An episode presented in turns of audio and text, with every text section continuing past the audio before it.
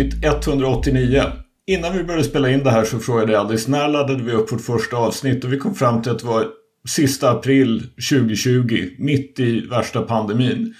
189 avsnitt sedan dess, 189 veckor sedan dess. Och jag minns inte exakt men jag gissar att det tog kanske 7-8 avsnitt eller något sånt där så hade vi etablerat någonting som heter The Curse.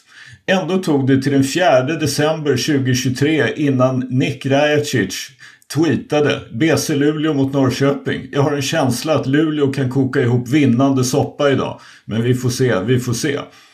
Och det är alltså så att det tog till den 4 december 2023 innan Nick, som hatar Luleå över allt annat utom möjligen Golden State Warriors, kom på hur han kan utnyttja the curse. Norrköping körde förstås över Luleå och det fattade Nick.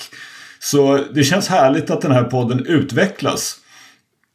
Och någonting mer som utvecklas just nu är NBA och In-Season Tournament. Jag hoppas att ni har sett någon av matcherna. Vi spelar in det här innan de två andra kvartsfinalerna spelas. De mellan Lakers och Suns och eh, Bucks och Knicks. Men vi har sett Indiana slå Boston och vi har sett Pelicans slå Kings. Nu är vi redo för mera in-season tournament helt enkelt. Eller vad säger du Adis? Ja, definitivt, definitivt. Jag sitter redan eh, på min kammare och funderar på hur kan man göra att den här turneringen till nästa år är lite längre. För att eh, jag ser mörkret framför mig. Det här eh, mörkret eh, fram till april egentligen.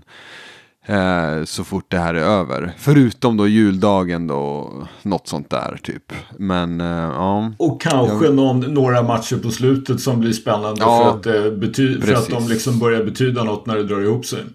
Ja, ja precis, precis. Eh, nej men eh, som sagt, succé, vilken succé och eh, vilken atmosfär det var. Jag är väldigt nöjd med formatet. Vi är också väldigt nöjda med att du är med från början idag. Att Kawhi Addis, Addis Kawai Nimmerstam dressar från första början och är tillgänglig för spel. Det känns helt fantastiskt. Eller vad säger du Nick? Uh, det känns helt fantastiskt. Det känns helt underbart. Att vi börjar så här tidigt dessutom spela in. Det, ja, det känns ännu bättre. Ännu bättre. Jag tycker vi ska försöka uh, göra det där oftare. Uh, by the way, season Problemet är väl då att vi inte får med oss Kawhi lika ofta överhuvudtaget. han, kom, han kommer in i fjärde perioden, bara avgör. Men uh, in, in season tournaments, ja tankar, vi kan ta dem sen. Ja. Mm. Eh, Johansson, hur är det med dig?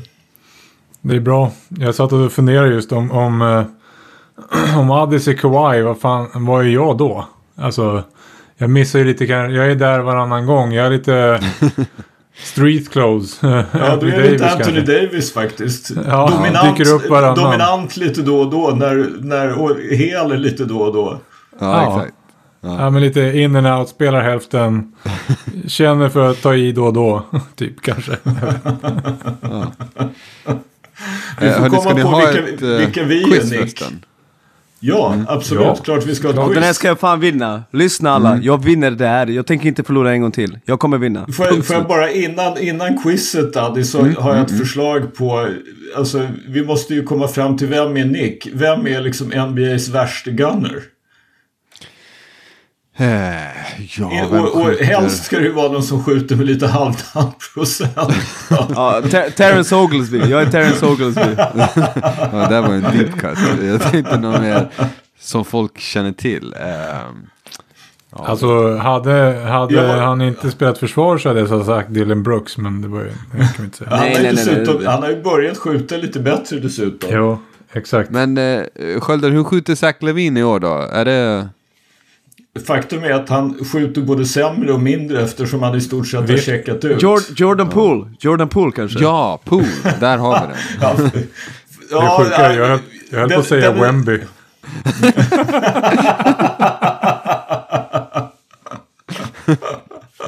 en halv meter kortare, men ändå. Ja. ja. Frågan är vem jag är, det har jag ingen aning om. Typ Jeff Green kanske. Ja. Den är bra faktiskt, den är bra. Den är bra. Du är Tyson Chandler hans sista säsong typ. Mm. Mm. Nej jag skojar, jag skojar. Jag, får, jag, får, jag, får, jag föredrar nog nästan Jeff Green faktiskt. Trots att, att jag, jag minns inte riktigt hur Tyson Chandler var sin sista säsong. Men han kanske gjorde en DeAndre Jordan och klev ut ur tvättmaskinen någon gång, någon enstaka gång. Men ja, ja. Jag, jag tror jag tar Jeff Green så länge fast jag inte kan dunka. Det kan han. Eh, In-season tournament. Du hade ju tankar Nick. Ska du börja? För du är ju den som har varit Vi har att säga- quiz, vi har quiz Vi har först. quiz. Vi har Just quiz det, först. quiz var det. Sorry. Kör Alice. Mm, quiz, quiz, quiz time. Då kör vi. Vi har en eh, person som idag fyller år faktiskt. Så grattis till denna person som är, eller i alla fall var, jag, jag har inte stenkoll för den här killen har lagt ner och han är 213 centimeter lång, väger 133 kilo. Oh jäklar. Och Jag tänkte bara vräka ur med Joakim Noah där, men, men han vägde inte 133. Nej, vi letar efter en högerhänt center, obviously. Det, det var inte svårlistat så.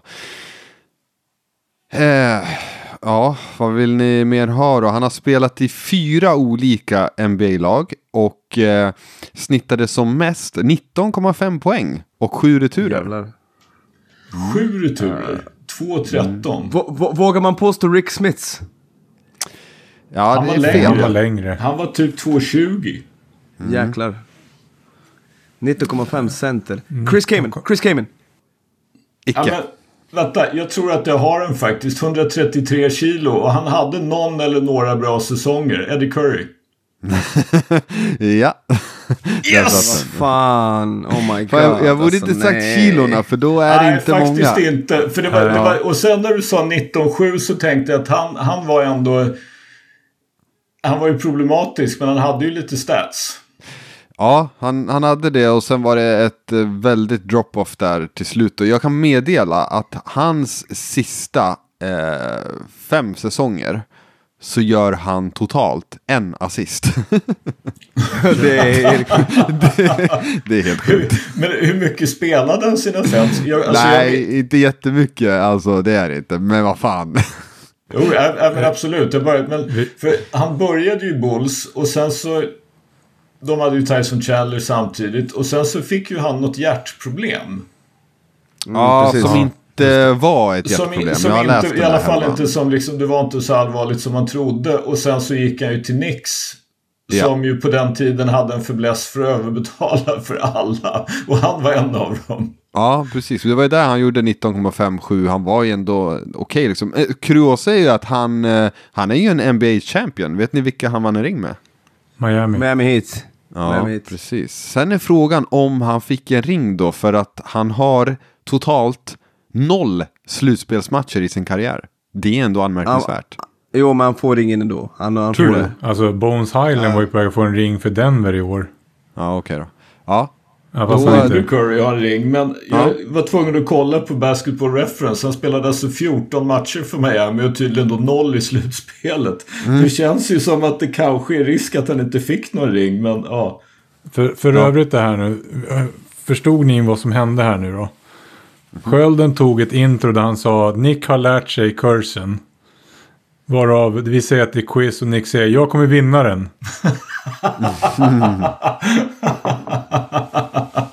Straight facts. Vill, vill du ta facts. tillbaka din, ditt intro Skölden? Bara Eh, nej, det Nej. s- lagt kort ligger. Bänken ljuger aldrig. Nej, Så, exakt. det ska vi absolut inte göra. Jag googlade, jag ser i alla fall en bild på Eddie, Eddie Curry med, eh, med bucklan. Så jag antar att eh, ja. han, han fick en sån. Men att de inte dammar av honom någon gång i slutspelet, vad fan. Alltså, ge han 30 säck. Med Vad är det, här? är, det, är, det, är det Eddie Curry-podden? Vad fan, vi går vidare. Kaninhål. Kaninhål kallas det.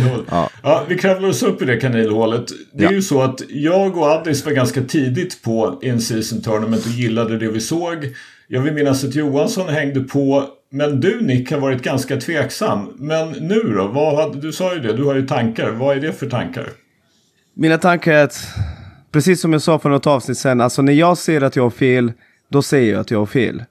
Och jag förstår fortfarande inte poängen riktigt med den här turneringen. Men om alla fans tycker det är kul och alla som tittar på det tycker det är kul, då, då kommer inte jag stå där och, och bara säga saker bara för att säga dem. Uppenbarligen så tilltalar detta folk. Sen måste jag rätta människor som säger Åh, det är ju helt unbelievable! Såg du Indiana Pacers-matchen? Wow! Lyssna. Kommer ni ihåg poängen ni gjorde med NCAA Tournament? Varför det är roligt? 64 bebisar. Om det blir en tävling, alla som är tävlingsmänniskor kommer att ta i till slut. Det kan handla om att vinna en Barbie-docka, så skulle folk fortfarande ta i, för det gäller något. Samma i Göteborgsfestivalen, folk kommer till matcherna, Johansson vet detta. Folk ber motståndarna Snälla kan inte det vinna så vi slutar liksom, vi, vi vill åka ut och typ ha kul. Men när matchen väl börjar, så, så börjar man ta i, eller hur Jönsson? Alltså, man kan inte hjälpa det, det är tävlingsmänniskan. Så, så jag tror inte att det är just in-season turneringen som koncept som bara wow, titta alla bryr sig, utan när det gäller något då blir det liksom lite extra kul, man tar lite extra. Men ja, jag får väl säga att jag tar ett L där. Jag tycker fortfarande att in-season är fortfarande onödigt om det inte spelas för något. Skiter i 500 000 dollar per spelare. Kunde inte brytt mig mindre. Uh, jag hade faktiskt uppskattat om man hade skänkt de här pengarna till någon välgörenhet eller något. Men hur som helst, ja, ni hade rätt, jag hade fel I guess. Och då får man ta L-et. Det, det jag tycker om, alltså det jag tycker om det här med just jag, spe, varför man bryr sig, det är ju för att spelarna bryr sig. Man ser ju det. Alltså den här, jag vet inte om du såg Pacers mot Boston, men alltså för det första så slog ju Boston Pacers i november med typ 52 eller något sånt där. Alltså de krossade mm. Eh, Pacers. Nu spelar Pacers hemma. Eh, det är Therese Halliburtons tydligen första match någonsin på liksom nationell tv, vilket ju är helt sjukt. Det är hans fjärde säsong. Hur kan han inte liksom åtminstone någon gång ha mött typ Lakers i en match som går på TNT? Men publiken är med från början. Båda lagen spelar hårt. Och alltså du hade ju i som är minst i Pacers så går faktiskt Carlisle på fyra man som spelar hela fjärde korten. Och mm. i Boston så spelar Tatum hela fjärde kvarten. Brown satt en liten stund. Och när Pacers avgör, eller det känns i alla fall som att man avgör matchen på en dunk av Aaron Neesmith som blir tokfoulad av Al Horford och de blåser den inte men ingen bryr sig för de känner att den här matchen är vår. Och han har dunkat den, folk springer in på plan och publiken är helt jävla galen och spelarna är helt galna. Och det, alltså en grej som jag tror har blivit en stolthet, det är ju många spelare som har pratat om det här. Alltså de som har mycket pengar pratar ju om att vi vill vinna det här för de som sitter längst ner på bänken och inte tjänar några pengar. För de betyder det här något, det är viktigt för dem. Plus då de här lagen som typ aldrig har vunnit någonting. Jag alltså, skulle vi tycka att det är löjligt, nu kan inte Kings göra det, men Pacers har ju aldrig vunnit en titel vad jag kan minnas, inte i NBA i alla fall, kanske i ABA. Skulle vi tycka det var töntigt om de hängde en banner? Nej, inte jag. jag inte jag heller. Jag, jag tycker att nu, det här är ju Alltså alla tävlingar har ju någon gång varit första gången. Alltså jag menar man kan ju säga vad är poängen med NBA när det startar, alltså så här. Allt behöver ju en början. Och jag menar så länge de tar det seriöst då är det ju på riktigt. Och då är det ju en titel. Det är ju, det är ju två titlar nu som jag ser det som lag kan vinna. Ja, de är inte likställda, det är, så, det är det ju inte, men det är fortfarande en titel. Så ser jag på det i alla fall. Jag köper det ni säger. jag, är, jag, jag tycker att det är fantastiskt kul. Och det är ju, alltså vad, vad poängen är, poängen är att folk ska bry sig om fler matcher än de som är i slutspelet. Och det är ju bara helt uppenbart att det gör de.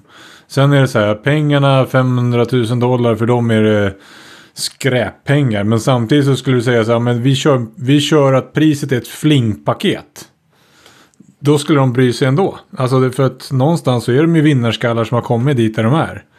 Det är ju samma sak. Skulle vi säga att vi hade en tävling hos oss som är till exempel ett quiz. Så behöver det inte ens vara ett pris för att det ska vara lite stolthet i det. Så att jag tycker det här är fantastiskt. Jag tyckte det var jag såg slutet, när jag vaknade såg jag slutet av Pels mot uh, Kings. Jättebra match, fantastisk stämning. Det var en slutspelsmatch, precis som en slutspelsmatch. Och sen på lunchen såg jag Boston. Det var suveränt. Suveränt. Jag håller med Addis. Mer. Mm. Mm. Mm.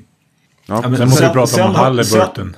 Oj. Sen har ju du en poäng Nick, det här med 64 bebisar. Alltså det är ju klart att det här, det är en match.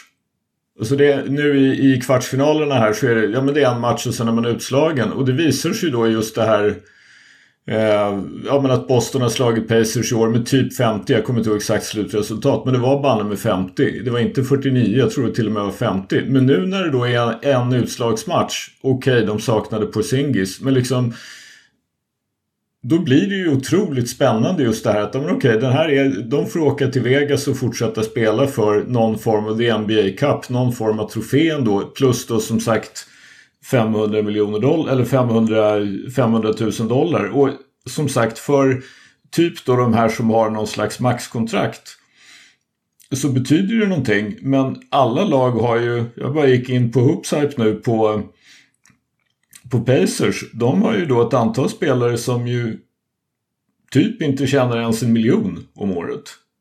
Att de kan dra in en 500, liksom 500 det är mycket pengar för de som tjänar kanske en, en och en halv miljon och inte vet om de är kvar i NBA nästa säsong.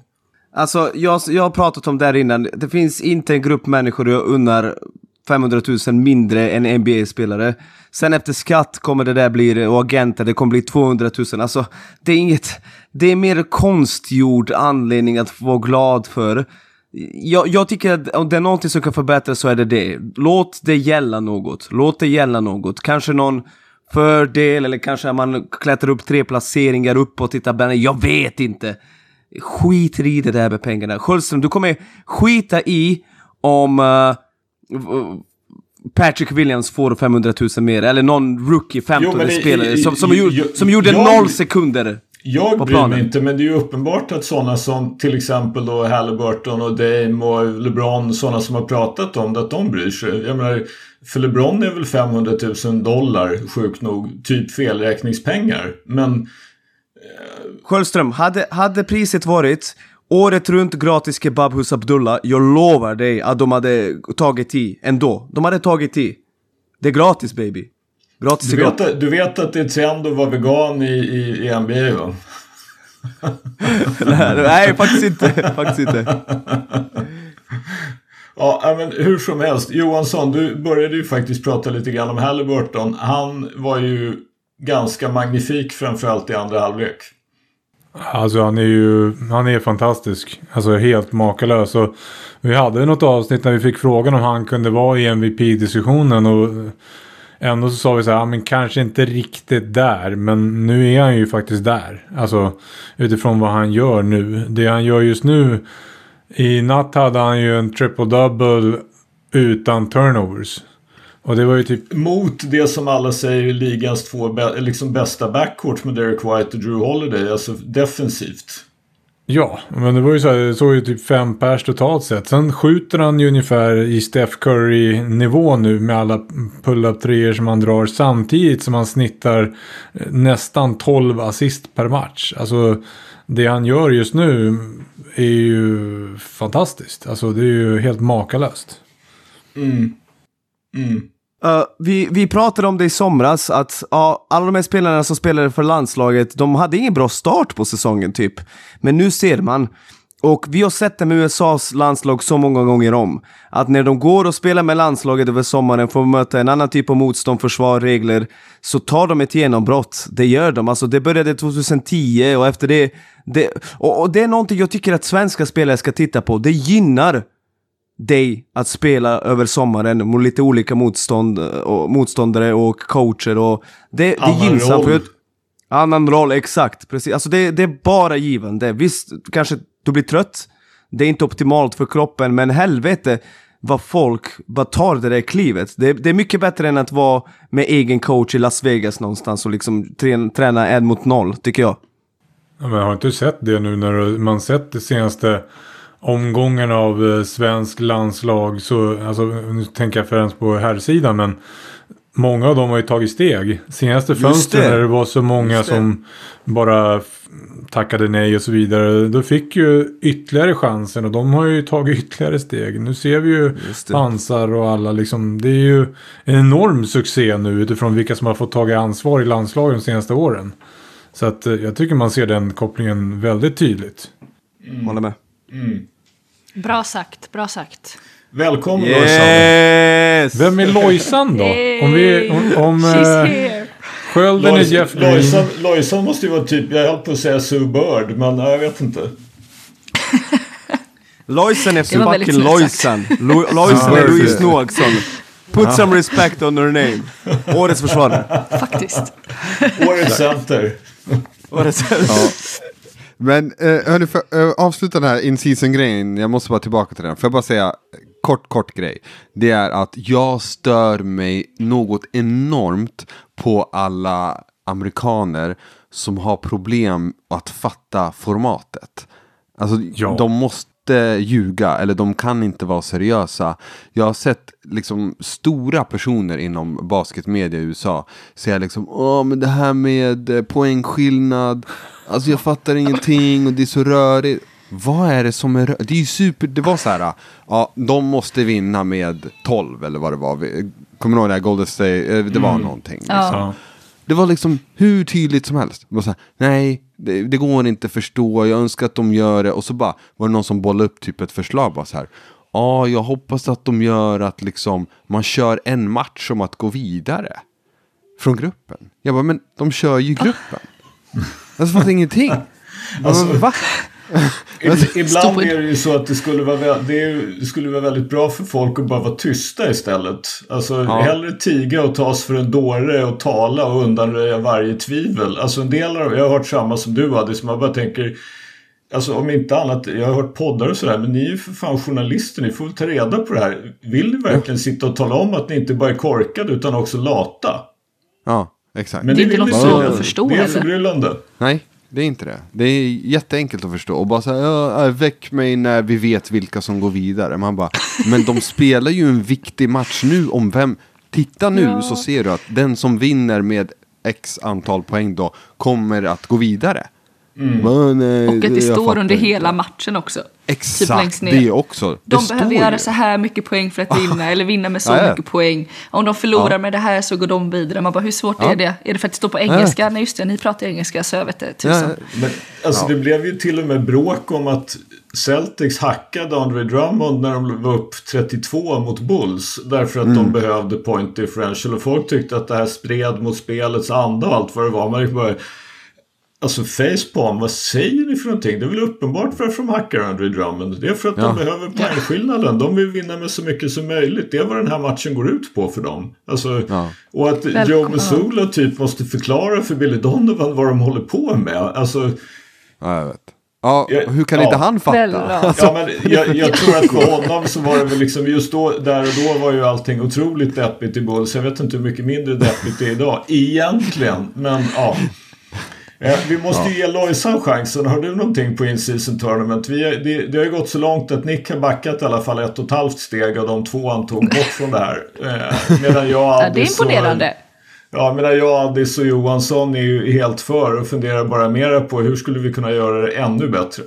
Eh, nej men jag var väl lite bara skeptisk i början just det här med att ja, det kommer vara fler matcher och de spelar redan mycket och folk eh, spelar inte och hit och dit. Men alltså nu när det har ju dratt igång vilka matcher det har varit.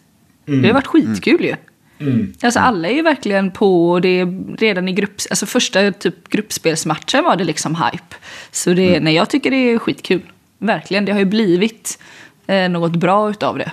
Och något som de faktiskt spelar till, för. till och med en del såna här in-season tournament courts har ju liksom fyllt sin Ja, funktion. precis. Trots att de har sett ut som jag vet inte vad. Man har ju liksom fått ta på sig solbrillor Ja. för ett par. Men, men ändå fyller de ju en funktion. Liksom. Ha, får, får jag bara fråga så Ja, här? för man ser ju skillnad.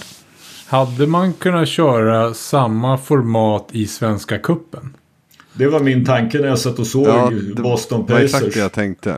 Alltså så här att man, det Fram räknas in i grundserien. Någonstans Mm. så liksom, men ändå har en liten separat tabell. Och sen så, så, så blir det ändå fyra lag som går till typ Final Four en helg någonstans där. Liksom. De fyra Mm. bästa i det här gruppspelet. Inga extra matcher, liksom, Mm. men lite mer värde av dem än att det blir liksom ja, Östersund, äh, Jämtland möter Tureberg. Alltså, ursäkta men.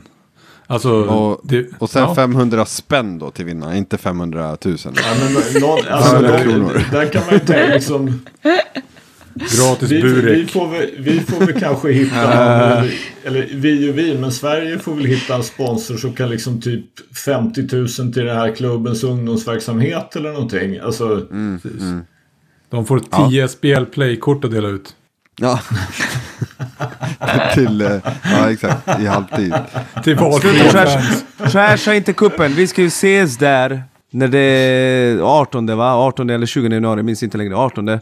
Vi ses ju där. 20. Bänken. 20, 20 är det. tror jag faktiskt. Ja, vi Men, ses eh, där i alla fall.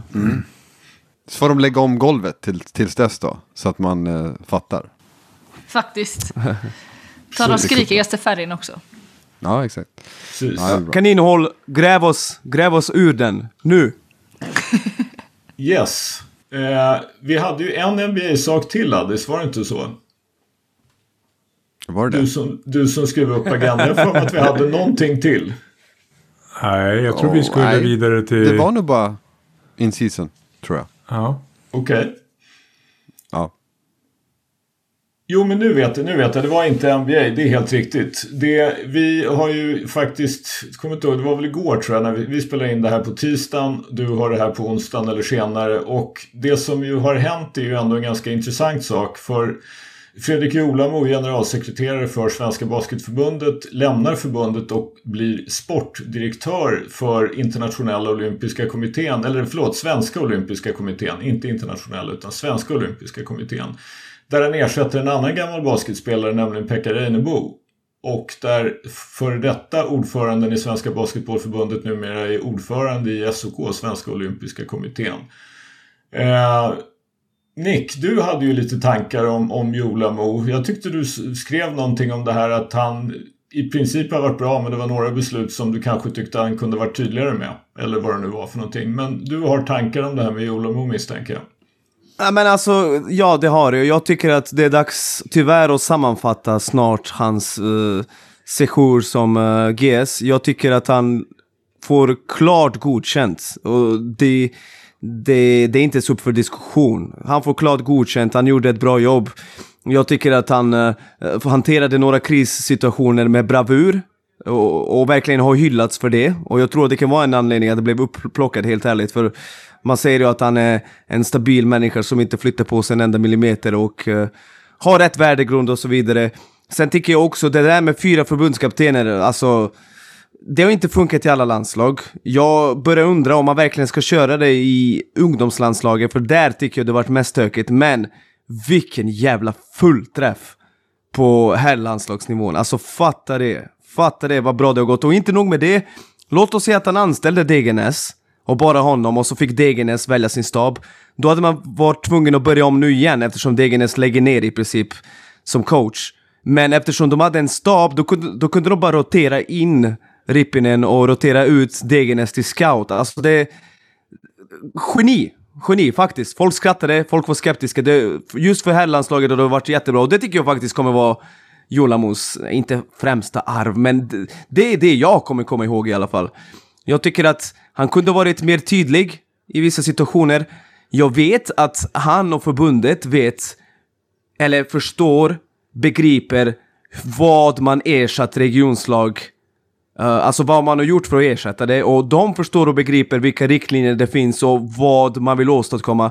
Men nästan ingen i basket-Sverige gör det. Jag tycker att man kunde varit lite mer tydlig, man kunde varit lite mer... Uh, uh, hur ska jag förklara det? Lite mer... Uh, lätt, lätt att förstå i vissa situationer. Uh, så, så att alla kan liksom hänga med här uh, och förstå vad vi ska åstadkomma, hur vi ska utveckla spelare och så vidare. Jag vet att man pratar mycket om det där, och det ska vara matchlikt och uh, kidsen ska få skjuta hur de vill och så vidare. Det, det finns ju idéer och tankar och sådär. Men lite mer tydlighet i vissa situationer, annars Annars tycker jag att han, eh, han har gjort ett jättebra jobb, precis som Johan Stark innan honom. Och jag, jag fruktar liksom, vem kommer härnäst? För det är inte säkert att man kommer få lika stabil GS nästa gång. Uh, hoppas det blir Lasse Johansson, för Lasse gjorde bort sig som in i helvete senast med Amanda. Men jag tror på honom i längden. Lasse blir ju, Lasse Johansson som jag alltså är typ landslagschef, sportchef på Basketförbundet blir ju tillfällig generalsekreterare för Svenska Basketbollförbundet. Och det är ju förstås så att det tar ju en stund att eh, rekrytera en generalsekreterare. Jag vill minnas att vi skickade väl in en ansökan någon gång också. Den femhövdade hydran liksom som GS för, för eh, Svenska Basketbollförbundet. Jag är lite osäker på om vi, vi ska upprepa den ansökan. Det kanske vi inte ska. Eh, men det jag, det jag gillar med, eller det jag tycker har varit bra med Jolamo är ju, om vi bortser då från möjligen en eller annan situation, det är just det att han har ju varit tydlig, han har stått för någonting och han har varit bra på att skapa engagemang. Det här är en ideell folkrörelse, vi måste vara bättre på att skapa engagemang.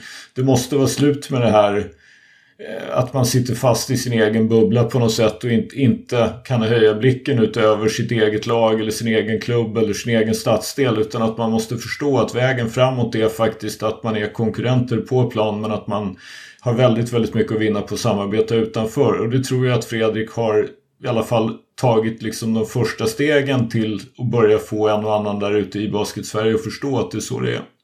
Alltså jag, jag håller med er det jag ställer mig som frågan är hur svårt det där yrket är. Jag, jag tror ju att det är enormt svårt. Alltså jag tror att det är... Vi pratade ju ganska, vi pratade ju för några avsnitt bara sen om den här, ursäkta, ankdammen. Som är lite grann svensk basket. Och, och jag kan tänka mig att Julamo hyllats och fått massor med skit. Utifrån att det är nog ett enormt slitigt arbete att hålla ihop den här, det här som är svensk basket. Så jag är lite oroad över att vi ändå kanske inte kan hålla kvar de här bra personerna. Samtidigt så förstår jag för de blir attraktiva för andra arbetsgivare. Men vad händer när vi tappar alla de här? Så. Exakt. Det blir inte bra om det blir för många. Uh, men ni kommer ihåg när Johan Stark skulle lämna och börja i hockeyn? Vi hade honom i podden och minns ni vad han sa? Vad, va, va har varit det svåraste? Och då sa han, ah, fan vi drar inte åt samma håll. Det är så jävla många människor som liksom vill köra sin eget race, som inte kan något. Så jag håller med dig Johansson, det, det måste nästan vara den svåraste biten med att vara involverad i svensk basket. Ja, jag kan tänka mig att det inte är enda sporten i världen som, som fungerar så. Men just det där att det finns så jävla många röster och ingen... Det, det finns ingen röd tråd och tro på att man kan göra saker och ting tillsammans. Jag tycker att det blir bättre, inte minst tack, tack vare uh, framgångar, eh, framgångar, vunna matcher på, för seniorlandslaget här sidan, lite talanger som kommer. Det finns en optimism. Den andras optimism som gör att det inte är lika hetsigt som det kan vara. Men det måste vara den svåraste biten, absolut. Ja, men eh, någonstans så borde det här, just nu borde det här vara typ den mest attraktiva tjänsten i i svensk basket. Alltså så. Alltså hade motsvarande tjänst inom ett toppföretag lämnat så hade det funnits folk som bara krälade upp för att nu vill vi ha den här platsen. Nu finns det x antal personer som vill fylla de här skorna. Mm. Jag är inte helt säker. För det är ju ungefär som jag själv tänker. Det, så här, det där vore en fantastiskt kul, kul tjänst. Men. Men. Och så kommer man på en jävla massa saker som är så här. Nej fan jag orkar inte höra allt det där. Visst, man skulle vara med och utveckla svensk basket utifrån att det finns ett visst... Så här, det finns ändå någonting att bygga på och så vidare. Men samtidigt så bara... Nej. Nej. Men alltså det, det jag, jag tror att det är lite grann som du säger Johansson. Men sen är det är ju förstås därför då som... Jag menar dels har ju både Johan Stark och Fredrik Olamo fått alltså, bra erbjudanden. Och jag tror att det här är ju inte som liksom ett vanligt heltidsjobb. Du jobbar inte 40 timmar och går hem utan det här är ju någonting du lever med väldigt mycket och väldigt, alltså, väldigt tydligt. Du måste vara tillgänglig, du måste vara synlig, du måste höras och du måste skapa engagemang. Men det som jag hoppas och som, jag, alltså, som man ju ändå ser vissa tecken på, sen vet man ju inte, jag ser ju inte liksom exakt under huven på Svenska Basketbollförbundet men jag får ju ändå en känsla av att organisationen Svenska Basketbollförbundet är starkare idag än vad det var till exempel när jag lämnade. Och att eh, det, är ju, det är ju på det spåret man måste fortsätta och då kan man också bidra till att utveckla liksom ute i landet. Man kan utveckla klubbar, man kan utveckla distrikt. Man kan utbilda fler ledare. Alltså att det finns att förbundet står starkt och tydligt är ju superviktigt lite grann oberoende av så att säga vem som är GS. Och att man så därför behöver man ju någon som både kan entusiasmera och som är alltså skicklig på att sköta en organisation och se till att folk tycker det är kul att gå dit och vill jobba och bidra till att skapa någonting bättre än det som är idag. Oberoende av hur bra eller dåligt idag är så det måste ju liksom vara målet. Att man med någon optimism och entusiasm går till jobbet. Är det, är det en eh, för stor uppgift för en person? Det tror jag inte egentligen. Alltså om man, om man tänker sig att... Eller är det bara en vi budget ju- som bestämmer? Alltså, det är ju ett, sven, det är ju ett svenskt system. I princip har ju de... Jag menar, Hockeyförbundet är ju större och starkare än vad Svenska Basketbollförbundet är. Där har man också bara en GS. Eh, men det är ju möjligt att det är som du säger. Att det, det, jag tror... Ja, då, då måste du ju hitta flera människor som verkligen passar ihop och som tycker att det här är en jättebra idé. Att man har så att säga kompletterande styrkor som gör att det inte blir någon slags konstig konkurrens eh, För att just att vara generalsekreterare är ju, ja men jag är högste chef, jag har ansvaret. Det är jag som liksom svarar inför styrelsen för vad, och egentligen då förstås hela svenska basketrörelsen som ska rösta på varje årsmöte liksom om vilka ska sitta i styrelsen och hur tycker vi året har varit. Så det, jag, jag tror nog att det finns en poäng ändå att det är en person som är GS men den personen måste ju ha en organisation runt sig som är eh, som fungerar. Och det, det tyck, min känsla är att det känns som att förbundet idag har utvecklats jämfört med när jag jobbade där. Kanske inte konstigt men ändå positivt. Minns ni när de sökte... Förlåt, förlåt Jöns, kör. Nej, jag bara känner en oro att vi har folk som lämnar sporten ganska kontinuerligt nu. Utan vi har ju bara, vi har pratat om Stark, vi har pratat om Julamo, jag tänker även Robban Andersson som gick till SSK. Alltså sånt. Jag är lite rädd för att vi, vi, vi, vi folk kommer nu titta på gentemot vem som är en stark figur. Eller stark individ i det här och säga att ja, men de kan basket utifrån att de har rutin. Men samtidigt kanske inte är den typen av person som vi behöver för att leda det här, eh, som du säger, entusiasmera att liksom få ihop den här, det här landet. Så. Mm. Ja. Vad sa du Nick? Men på tal om liksom hur mycket man måste göra som GS. Kommer ni ihåg när de sö- sökte landslagschef? Och det stod typ sådär, ja som landslagschef ska du styra, planera, tvätta kläder. Du, alltså det var ju på riktigt en miljon saker man skulle göra. Och minns ni det vi sa vi skulle aldrig någonsin söka det där jobbet? Alltså, det är inte för alla. Det är inte för alla. Du måste verkligen vara en arbetsnarkoman som lever för sporten på ett sätt som, jag vet inte fan om det är hälsosamt alltså. Nej, det är, ju, det är ju möjligt att det inte är. Och, det är kanske därför också. Jag tror att Stark satt i ungefär tre år. Jolamo satt i tre år. Eh, och Lena Wallin-Kantzer minns jag faktiskt inte hur länge hon satt. Men det var väldigt, väldigt många år. Och jag tror inte att det är normen att man sitter som generalsekreterare i 20 år. Och det är alltså... Det är ju nog inte helt fel för en organisation. Jag menar, det är inte helt fel för en organisation att få höra en ny röst emellanåt och få en... en... Ah, jag tycker att det ska vara minst 7-8. Om man verkligen ska ro något i hamn och verkligen gå igenom någonting så måste det finnas människor som har ungefär liknande vision som gör det i några år. Jag tycker att det blir lite för... Ja, Ja, men jag hade gärna sett att Jolamo eller Stark för den delen var kvar längre än tre år. Däremot är jag inte säker på att, inte, jag minns inte hur länge Lena satt liksom, men jag, jag tror inte vi kan räkna med heller. Det är inte den typen av jobb idag med liksom det tryck som också blir utifrån med sociala medier och allt vad det är. Att du sitter i 20 år. 7-8 kanske är rimligt, det, det kan jag hålla med om. Ja, Men 20-25 är, tror jag faktiskt, Hell de dagarna tror jag är förbi. Det kommer inte att hända igen. Eh, Det blir säkert intressant att se vem som blir det nya och den personen kommer vi med, hur lite vi än har på fötterna kommer vi förstås ha åsikter om det med. Eh, Nick, SBL, Lojsan, SBL, vad har vi, vad händer? Uh, vi, vi kan börja med SBL här. Uh, Norrköping skulle, eller ja, Luleå skulle koka ihop den här soppan. Uh, och vinna. Förlorade typ med 20, nej de kom tillbaka, det blev typ 10 till slut. Men Norrköping har ingen Marcus Stiles, Nathan David fick hjärnskakning, ändå kunde de segla sig. Promenera sig fram till segern och jag började undra liksom vad fan, hur... Nej, det, det sitter ihop med det där jag sagt om ligan. Vi får hoppas att Uh, Jämtlands nya amerikan är bra och att de även ersätter på något sätt Daniel Johansson, för det har de inte gjort. Det är det som är problemet.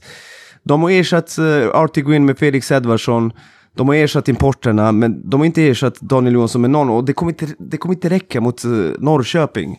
För att någon ska kunna vinna en freaking match och sen kunna tävla med dem i slutspelet så måste du ha 9-10 dudes och så måste det vara liksom mycket storlek och jag, jag vet inte. Jag vet inte hur man ska besegra dem. Och Norrköping är inte direkt Norrköping Dolphins 2009-2010, men de är bra. De är riktigt bra liksom. Och de har 10-0 och det, det har inte riktigt varit nära att förlora någon match, vilket oroar mig. Uh, Borås leder här mot Södertälje som har fortsatt stora skadeproblem. Eh, uh, tr tråkigt att se. Jag tycker de har värvat bra, men uh, det är svårt. Det är svårt när man kör med en så kort rotation med sex spelare i princip och några rookies. Uh, och sen, jag vet inte.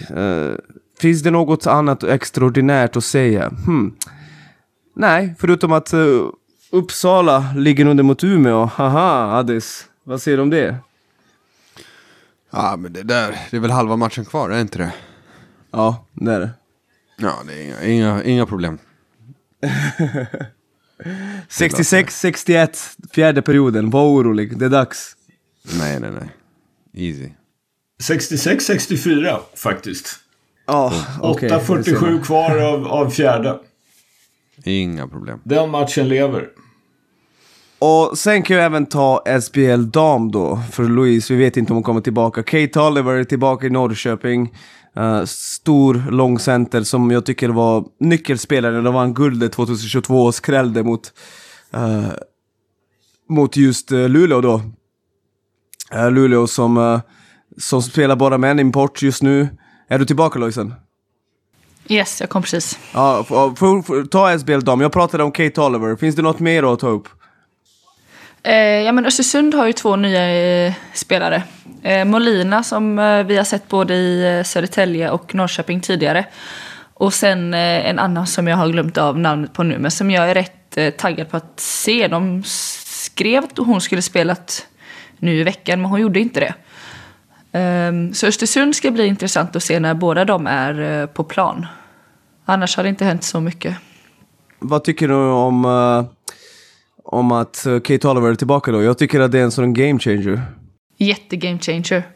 Alltså hon var ju väldigt eh, bra det året hon var här och framförallt i finalerna och att de har fått tillbaka henne plus att de har Pelander.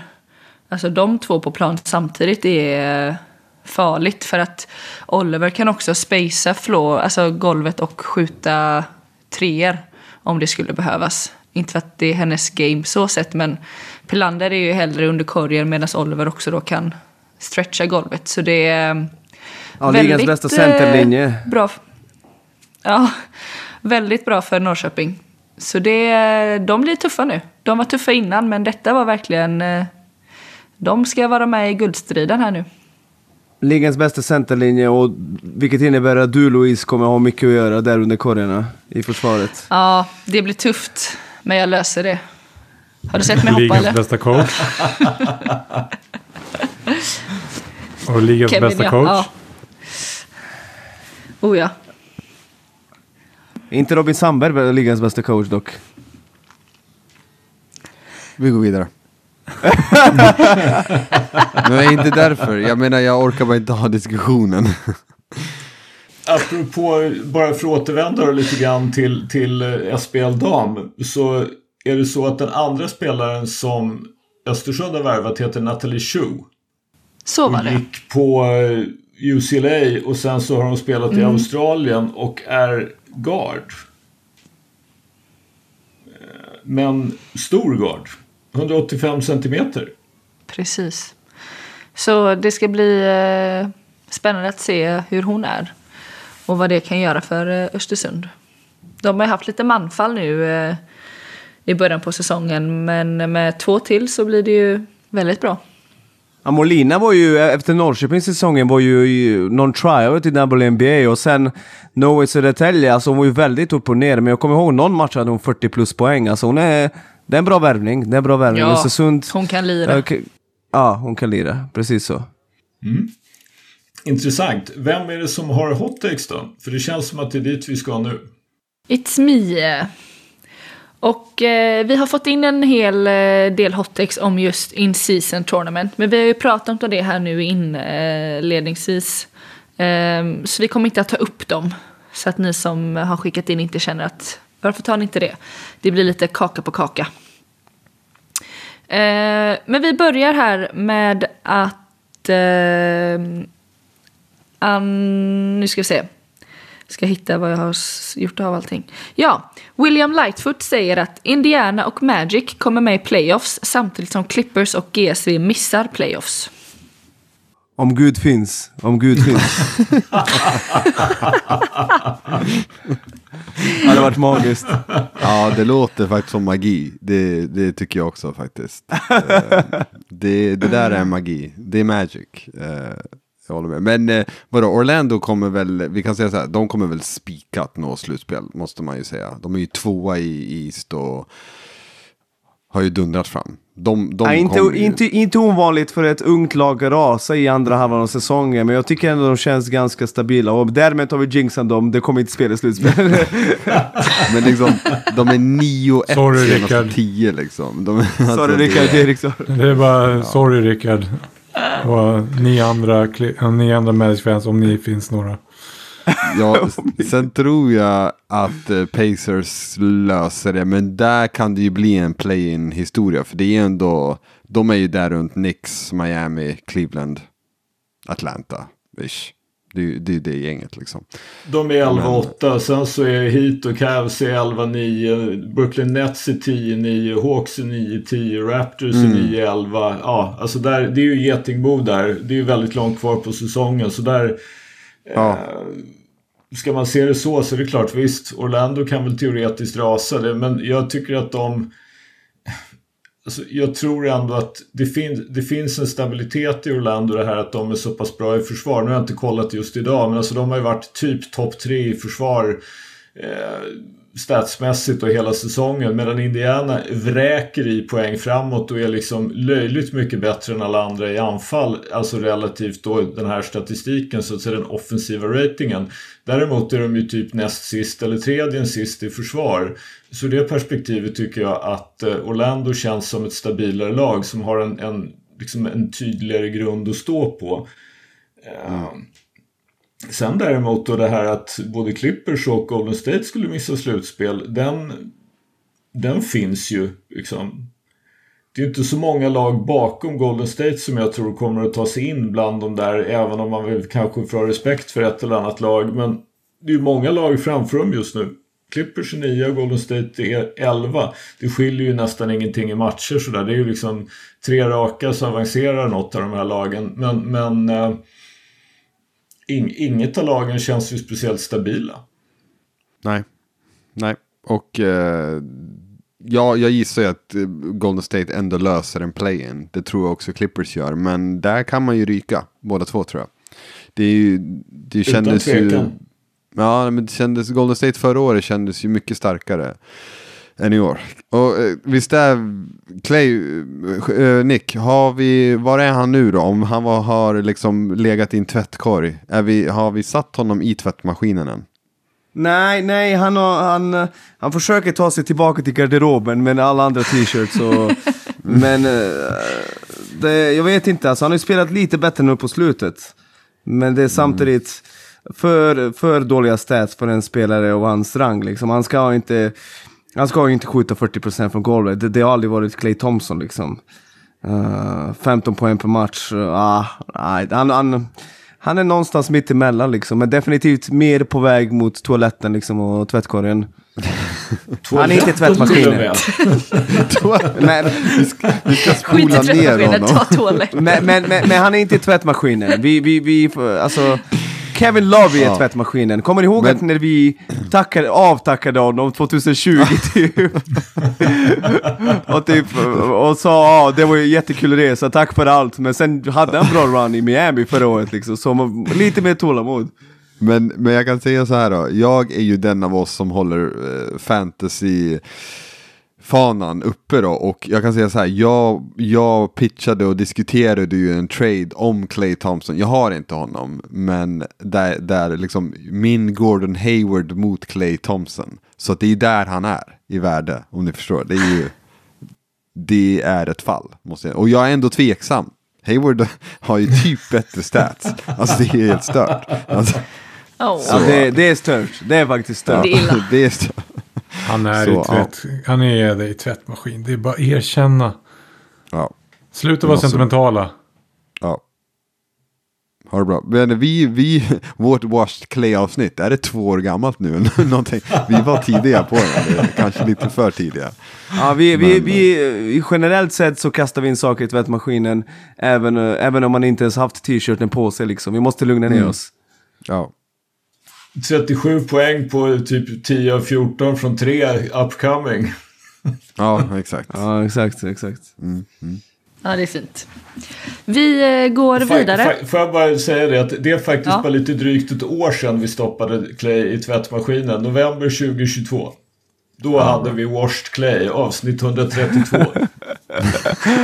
Det var inte så länge sedan ändå. Nej, nej. Eh, Tim Marklund säger att Embiid är den tråkigaste superstaren att kolla på någonsin. Kan han sluta gnälla, floppa och så vidare? Den här är väl din Johansson? Alltså, men jag tycker kanske inte ens att han är värst. Alltså så. Nu har ju sig Luka varit glad för att de har vunnit lite grann. Men jag har din stört, pappa? ja, jag har ju stört mig mer på Luka än Embiid faktiskt. Under senaste. Sen att Embiid ramlar väldigt mycket. Det är, det är en helt annan grej. Men, men eh, att han floppar så jävla mycket. Det vet jag inte. Alltså det är svårt att stoppa den där mannen utan att faula honom. Alltså rent bara rakt av. Sen visst han får en del blåsningar och sånt. Men eh, inte den superstar för mig som är tråkigast att titta på i alla fall. Det tror jag inte. Jason Tatum när han är på dåligt humör, det, det går inte att se på. Alltså det är Nej. verkligen disgusting. Det är disgusting. På riktigt alltså. Regular season Jimmy Butler. Ja, den är sval alltså. Där. Den är tuff. Alltså, ja. Ja, Lite beroende på match. lite beroende på match. Det är därför vi behöver play-in. Eller vi behöver in-season tournament hela tiden. Men eh, sen kommer jag inte på något Ge mer. oss mer. Eh, nej. Alltså jag tyckte ju det var hemskt tråkigt att se James Harden. Men det är ju en helt annan sak. Han Ja, kvalar de inte som superstar längre, men ja. Det tycker de flesta. ja, det är ju straffkasten där som har varit hans, liksom, jag tror varför folk har hatat på det. Liksom. När, när han eh, var som bäst så Han tog var han ju ostoppbar. en, enormt många straffkast per match. Liksom. Det, ja, det var ju typ en bid-nivå på hans, hur många straffkast per match. Liksom, där, runt 12 liksom. Det är för mycket. Alltså- Alltså, En grej som en bid gör som stör mig, det är han inte ensam om. Jag vet inte vem som startade det där, men har ni märkt hur många det är som har börjat skrika när de tycker att de ska få en foul under korgen? Och hur ofta domarna reagerar på det? Börjat skrika, det är ju det är nästan... lika gammalt som basketsporten. Ja. Nej, men jag, jag tycker, jag vet inte, det kanske, jag tycker kanske att det har blivit värre, men det här, alltså, det är nästan så en del borde få spela med munkavle. Det är väldigt irriterande att spela försvar mot, kan jag säga. ja, Åh! Ah! Oh! Man bara, men snälla. Jag rörde det inte ens. Det värsta jag vet är, är när domarna går på den också. Alltså, Jag de, vet, dömer men de inte, gör det hela tiden. De dömer inte kontakt utan de dömer liksom eh, det som låter. Ja, det är hemskt. Usch. Det var just när jag spelade, när, back in the days när man spelade division 2-korpen med i basket så fanns det en legendarisk lirare som alltid gjorde mycket poäng. Han, blev, han gick upp och sköt och missade så bara Hej domare, faulad för i helvete! Nej jag såg ingen foul. Hur, varför säger du att det var foul? Jag missar ju! Okej. Då blev det en blåsning så jag bara what the? Vad gör jag nu? Den mannen måste ha fått mycket kärlek hemma. Ja. Vi säger nja på en bid. Ja, lite, lite halvt. Vi har Balleris MS som säger att Elliot Kado är fantastisk fast han kommer inte bli bättre än Melvin Pansar. oh. Ja, jag säger så här, Melvin, Melvin har gjort otroligt nog så att det inte låter helt sanslöst. Melvin hade 23 poäng mot uh, Valencia. Melvin hade Valencia, ett Euroleague-lag och han har bara gått från klarhet till klarhet senaste året. Och mina största missar tycker ni är Luka Doncic och LaMelo Ball. Men jag tycker personligen att min största miss är Melvin Pansar. För jag gav upp, gav upp helt på honom efter U20-EM han spelade något år. Där han verkligen såg kass ut. Han hade stagnerat utvecklingen. Jag, jag tyckte, nej, det blir inget här.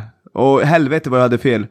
För, för Lamello liksom och Luka, jag får inte se dem på nära håll på det sättet liksom. Men Melvin såg jag, jag var helt övertygad att han kommer bli bara en hypad talang, tidigt utvecklad spelare som drog till Real Madrid och sen blev det inget.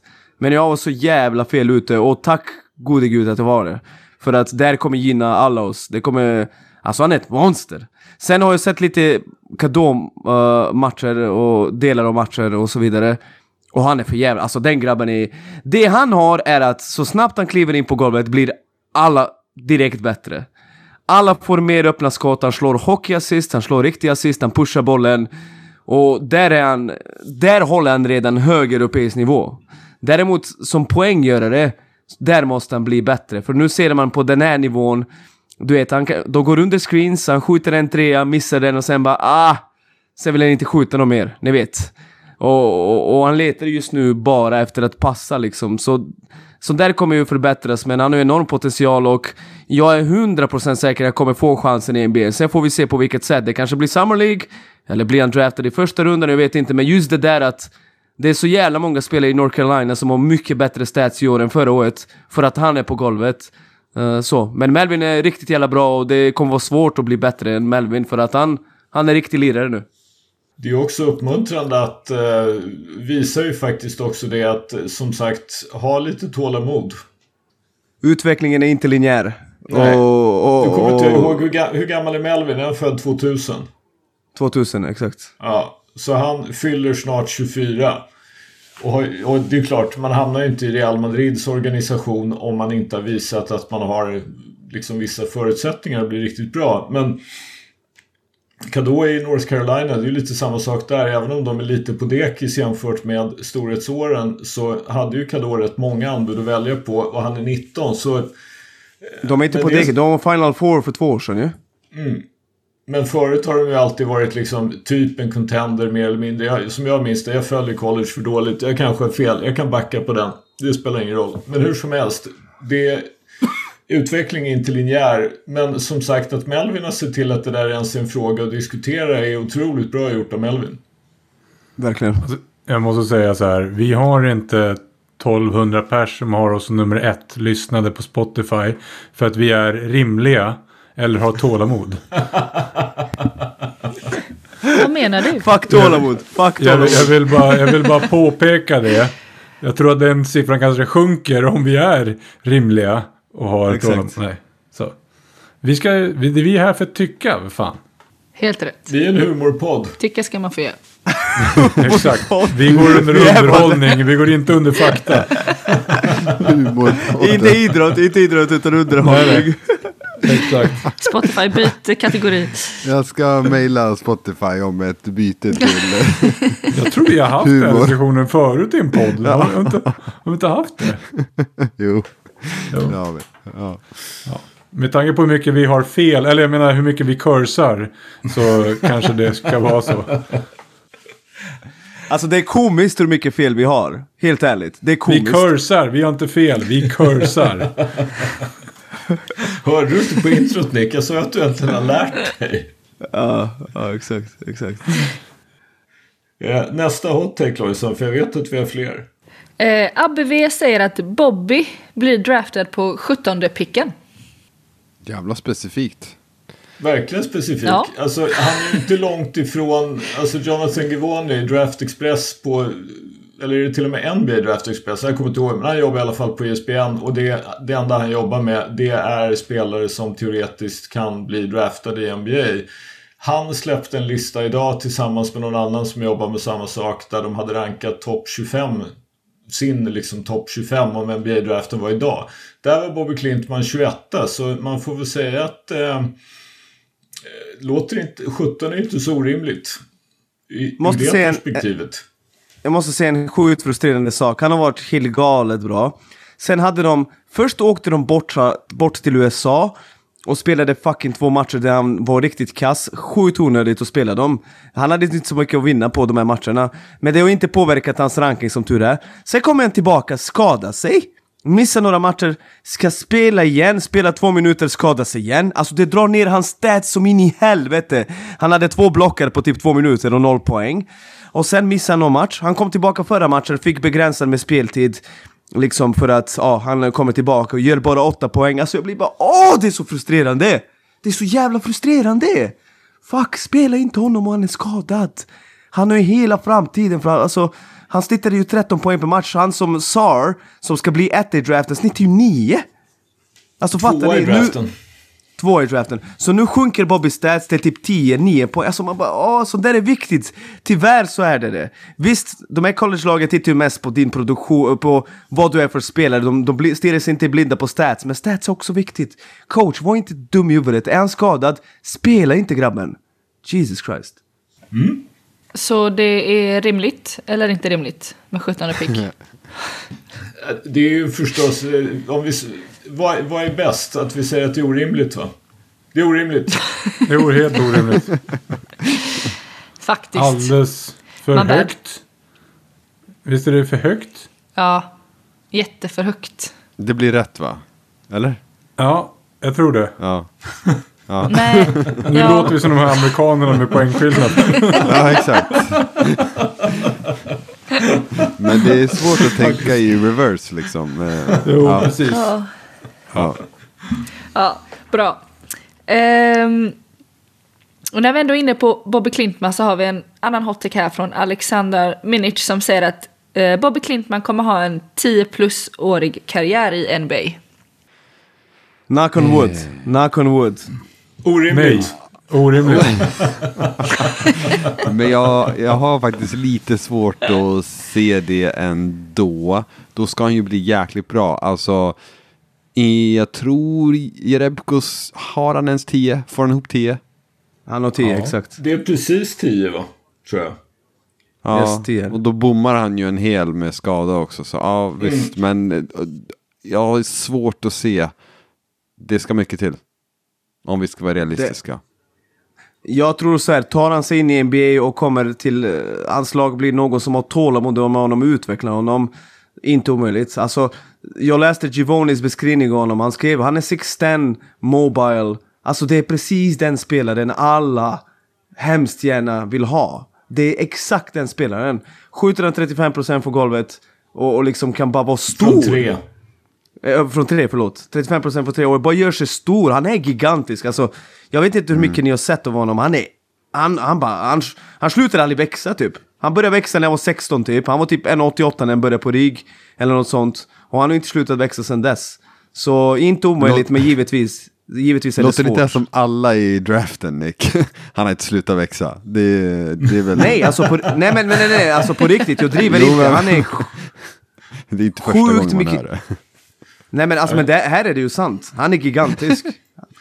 Han kan spela center i Sveriges landslag. Lätt också. Lätt. Vi ska ändå säga så här att en eh, snitt NBA-karriär ligger runt 4 till 5 år. Så, Ja, så att det innebär ju någonstans att man ändå gör någonting som är, som är utöver det vanliga. Och det vore ju kul om det skulle vara så. Absolut. Ja. Men, men det är tufft Alltså, att komma jag, igenom jag skulle det. dessutom jag skulle tillägga att att ha en tioårig karriär nu är ju svårare än vad det någonsin har varit av två skäl. Dels att du har Exakt. det här med lönetaket och att eh, ja, men det gör ju på något sätt att man måste leta billiga spelare. Och det innebär att ja, men då kanske man är benägen, man är inte nödvändigtvis benägen att ta den bästa spelaren utan man kanske lika gärna kan ha någon som gubbe 14 som man kan utveckla som har en låg lön. Plus ju att det är så att vi ser ju det. det är, så att säga, mängden ny talang som kommer in i NBA är ju bättre och större än någonsin. Så man ser ju på en del rookies i år att de, även att man också börjar, en del lag tittar ju medvetet, till exempel Denver och Miami, tittar ju medvetet på spelare som är lite äldre, som inte är bara tagna efter ett år på college för att de ska kunna komma in och bidra på en gång. Och det innebär ju att just det gör ju så att säga att jag menar, du måste ju liksom vara stabil och kunna vara alltså inne i rotationen för ett ganska bra lag för att du ska vara säker på att ha en tioårig karriär. Du kan inte vara liksom 11, 12, 13 gubbe för då kan du lika gärna ryka för att de tar någon annan som är billigare. Vi säger så här. Bobby, 10 år i NBA, sen Himki i Ryssland, Top House, CSKA Moskva. Nej jag skojar, vi går vidare. Vi går vidare. Ja. Skicka inte Ryssland. Eh, vi avslutar... ja, eller hur? Nu tappar vi det. Eh, Vi avslutar här med en hot take från Felix Wollberg som säger att Luke Cornett är en grym backup-center och väldigt underskattad. Ja. Nej. Jo, jag tycker som backup center. Alltså, Han är, han är random ass NBA 2K-center som bara liksom dyker upp i my career liksom. Han är, han är, han är okej, okay, serviceable. Nu ska vi, alltså, nämn en bättre backup center. Vad sägs om uh, DeAndre Jordan? Nej jag skojar. Jag skojar. Jag, jag skojar. Startar Nick Claxton nu för tiden? Ja, oh ja. Ja. Oh ja. När han är frisk. Va, va, spelar Duran och, uh, och Stewart tillsammans i Detroit?